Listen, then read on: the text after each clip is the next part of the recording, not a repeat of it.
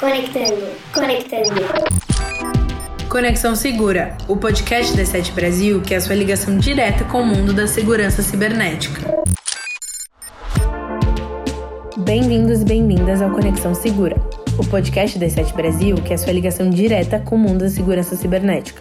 Meu nome é Julia Biagini, eu sou analista de comunicação e hoje eu tô aqui acompanhada pelo Francisco Camurça, que é editor do portal Olive Security.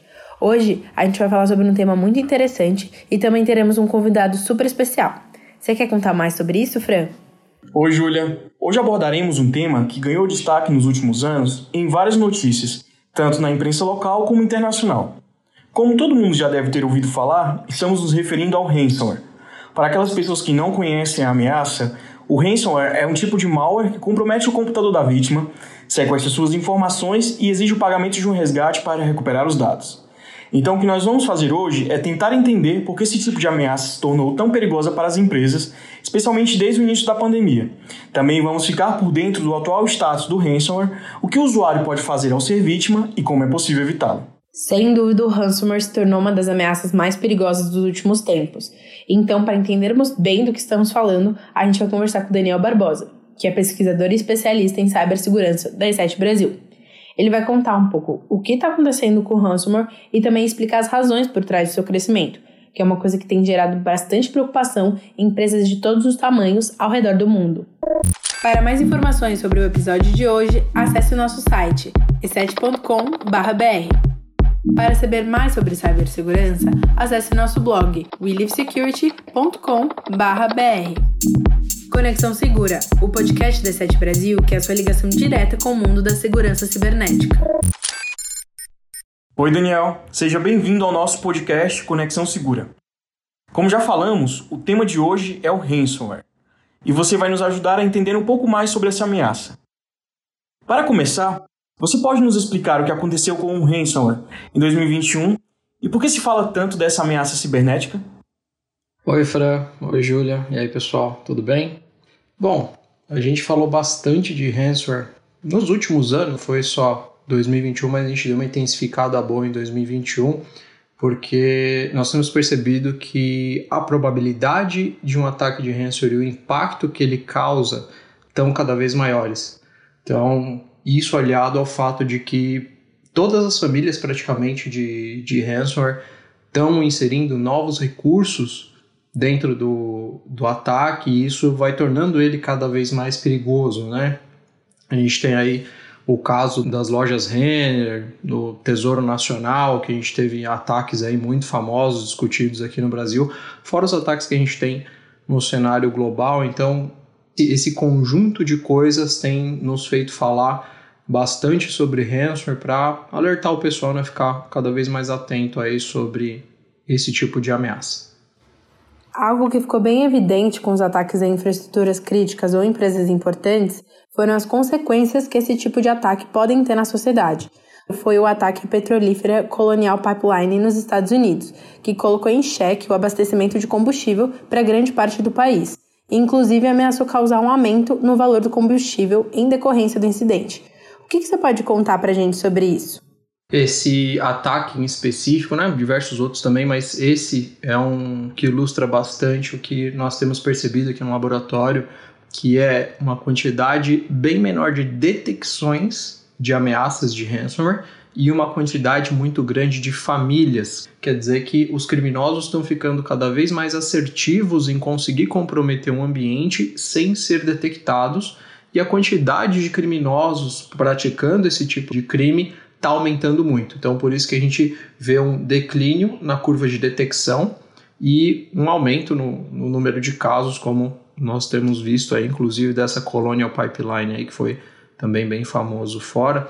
E é um dos ataques mais rentáveis atualmente, né? O que, o que tem movido a indústria do cybercrime basicamente é o ransomware, ele está uh, movimentando aí bilhões de dólares por ano e ele está sendo realmente usado como uma arma para manipular a economia. Né? Se você ataca uma empresa de abastecimento de energia elétrica, você causa uma flutuação no preço. Se você ataca uma empresa de oleoduto, como foi esse caso da pipeline, afeta o preço dos combustíveis. Então, está quase sendo usado como uma, entre aspas, né, arma para mudar parâmetros da economia de determinado local. É realmente muito perigoso. Daniel, o ransomware começou a ganhar destaque mundial desde 2017, depois do famoso caso do WannaCry. E de lá para cá, podemos perceber várias mudanças nesse cenário. O que tem acontecido com essa ameaça nos últimos anos, principalmente desde 2020, com o início da pandemia?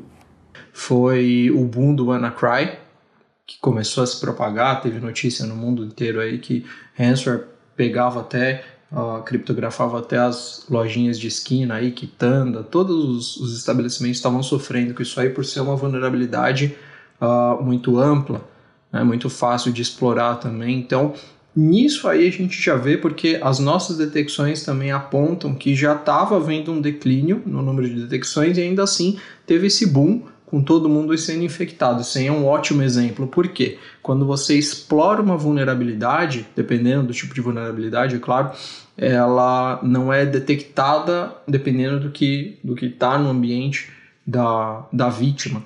Então ela passa desapercebida, só que ainda assim causa o estrago. Esse aí é um excelente exemplo. E como eu disse, né, o, a partir de 2017 nós já vimos também a inserção de diversas ferramentas dentro do ransomware, ele não é mais só criptografia e pronto. Então a gente tem a adição do doxing, que é o mais perigoso de todos, na minha opinião. Os ransomwares também estão aplicando DDoS, fazendo code caos, principalmente fora do Brasil. Aqui no Brasil ainda não vi uh, grupos atacando utilizando code caos para chantagem. Print bombing, que aí sim é é presente em todos os países, né? não só, só fora do Brasil, mas principalmente o doxing, porque é o que mais mexe com a economia atualmente. O doxing, para quem não sabe, é a extração de informações do ambiente para uma chantagem posterior. Então, deixa a empresa refém aí de três formas praticamente. Né? Então, você tem esse cenário se piorando cada vez mais, também devido à, à crise sanitária que a gente está vivendo e, e esse aumento na curva que está bem exponencial. Muito interessante. E assim, conectando com a pergunta que o Francisco fez, esse aumento na atividade do ransomware é consequência apenas da pandemia e do teletrabalho ou também é uma coisa independente desse cenário? Existem outros elementos que podem contribuir com a situação atual do ransomware? Olha, ele não, não é exclusivo da pandemia, não, mas com certeza ele foi potencializado, né? a pandemia fez com que todo mundo mudasse muito a forma de pensar em trabalho, querendo ou não em casa, todo mundo fica um pouco mais à vontade, todo mundo se preocupa um pouco menos, em teoria, né, com aquilo que está vendo. Então, uh, a pandemia meio que trouxe essa, essa migração insegura de, de comportamento e também trouxe, até um bom, um bom paralelo, trouxe também essa migração insegura de serviços que antes estavam só dentro da empresa para a nuvem. Né? O que nós mais vimos aí, infelizmente, foram empresas colocando os servidores na nuvem para que não parassem suas operações, todo mundo precisa faturar, né? mas fazendo isso de uma forma muito rápida, muito crua. Né? Você coloca um servidor a toque de caixa, na internet, coloca de qualquer jeito para que o pessoal consiga continuar trabalhando, só que sem se preocupar com segurança da informação para esse servidor, ele acaba se tornando um ponto de entrada muito provável para os criminosos. Né? A gente vê aí uh, os ataques de Remote Desktop, o RDP, 56 bilhões de tentativas de brute force desde o início da, da pandemia. Uh, os nossos sistemas detectaram isso daí é, é um aumento muito grande exatamente por isso. Muitas pessoas colocaram esse servidor, que é um dos mais famosos de serviços para permitir que pessoas trabalhem remotamente, né? colocaram de forma inadequada na internet e eles acabam se tornando portas de entrada porque eles são pontos vulneráveis. Nós temos aí diversas uh, vulnerabilidades que podem permear esses servidores e causar um, uma infecção de ransomware, por exemplo, dentro do ambiente. Então, uh, todos esses elementos aí contribuem para esse grande aumento que nós temos atualmente no cenário dessa ameaça específica. Muito bem. Daniel, temos verificado o surgimento de um modelo de negócio chamado Ransomware as a Service. Como esse modelo de negócio tem influenciado a ação do ransomware ultimamente? Olha, Ransomware as a Service é basicamente a mesma coisa que todos os as a Service da vida, né? Uh, quem cria a ameaça e a estrutura não é quem realmente utiliza essa ameaça, como um, um serviço de e-mail tipo em nuvem, é a mesma coisa, só que utilizado exclusivamente para comprometer outras estruturas. Né? Então, esse modelo torna o ransomware ainda mais preocupante. Por quê? Quando você tem grupos especializados atacando, já é bem ruim, né? já é bem preocupante para todos os cenários. Só que quando você vende ele como serviço, você tem que se preocupar com pessoas inexperientes, por exemplo, um funcionário insatisfeito de dentro da sua empresa que apenas quer prejudicar. Então você não, você não vai se preocupar só com o perímetro, por exemplo, você não vai se preocupar só com coisas que vão passar pelas suas ferramentas de segurança, que normalmente são posicionadas mais na borda, né? Uh, você não vai se preocupar só com isso, você tem que se preocupar com qualquer pessoa dentro da sua empresa que possa ser um criminoso em potencial. Então você tem que ah, olhar para bem mais lugares para conseguir se proteger do ransomware as a service, exatamente por isso. A, a pessoa que contrata, o criminoso que contrata, normalmente não tem experiência para fazer um, um ataque de ransomware por si só. Então ele contrata um, um malware e uma estrutura para gerenciar ele. Ele apenas pega esse arquivo, dá um jeito de colocar em qualquer máquina que seja dentro da rede e o próprio arquivo, como foi feito pelas, pelos grandes criminosos, né, pelas famílias de criminosos que gerenciam uh, os ransomwares, ele já está todo programado para se propagar, para, enfim, extrair arquivos. Ele pode ser controlado remotamente, dependendo do, do tipo de variante que a pessoa comprou. Então é realmente preocupante porque tem que aumentar muito o, a visibilidade da rede para conseguir se proteger contra esse tipo de ameaça. É, é infelizmente muito pesaroso para as empresas esse novo, entre aspas, né, tipo de serviço. A gente acabou de começar 2022 e saímos de um 2021 muito agitado com ransomware e parece que os números não diminuíram. O que a gente pode esperar para os próximos seis meses? Será que a gente já viu o pior? Olha, sinceramente, eu acho que o pior ainda não passou, não o, o ransomware está muito, sempre teve, né? Dos últimos tempos ele está realmente muito ativo. Uh, muitas famílias famosas de, de grupos de ransomware estão fazendo essa modalidade as a service, o que fez com que o ransomware as a service entrasse para nossa radar de tendências para 2022 agora. Então, eu acredito que infelizmente o pior ainda não passou essas características que basicamente o mundo inteiro adotou, né, de trabalho híbrido, de trabalhar um pouquinho no escritório, trabalhar um pouquinho em casa, é uma das questões que eu acredito que também vai trazer bastante problema de segurança, também referente a ransomware, porque essa modalidade, essa virada de chave de comportamento seguro, enquanto pessoas mesmo, né? Como eu disse, quando a gente está em casa, normalmente a gente relaxa um pouco mais quanto a medidas de segurança. Esse modelo híbrido eu acredito que ainda vai trazer muito problema referente a isso, então um, eventual e-mail, um eventual arquivo recebido, um eventual link que se encontra na internet vai ser tratado com um pouco menos de critério, muito provavelmente vai ser tratado com um pouco menos de critério e pode permitir que ameaças como ransomware permeiem mais fácil os ambientes que na verdade Se a pessoa estiver em casa, não vai ter um ambiente protetivo em volta dela, né? Se ela tiver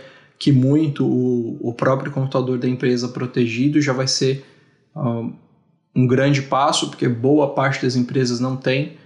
Então, a gente pode esperar aí uma série de, de problemas referentes principalmente a ransomware as a service nesse modelo híbrido de trabalho que a gente está tendo com toda certeza.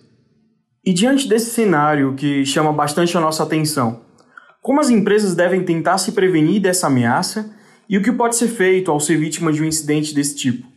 Olha, eu acredito que para se prevenir é interessante buscar maturidade de segurança do ambiente.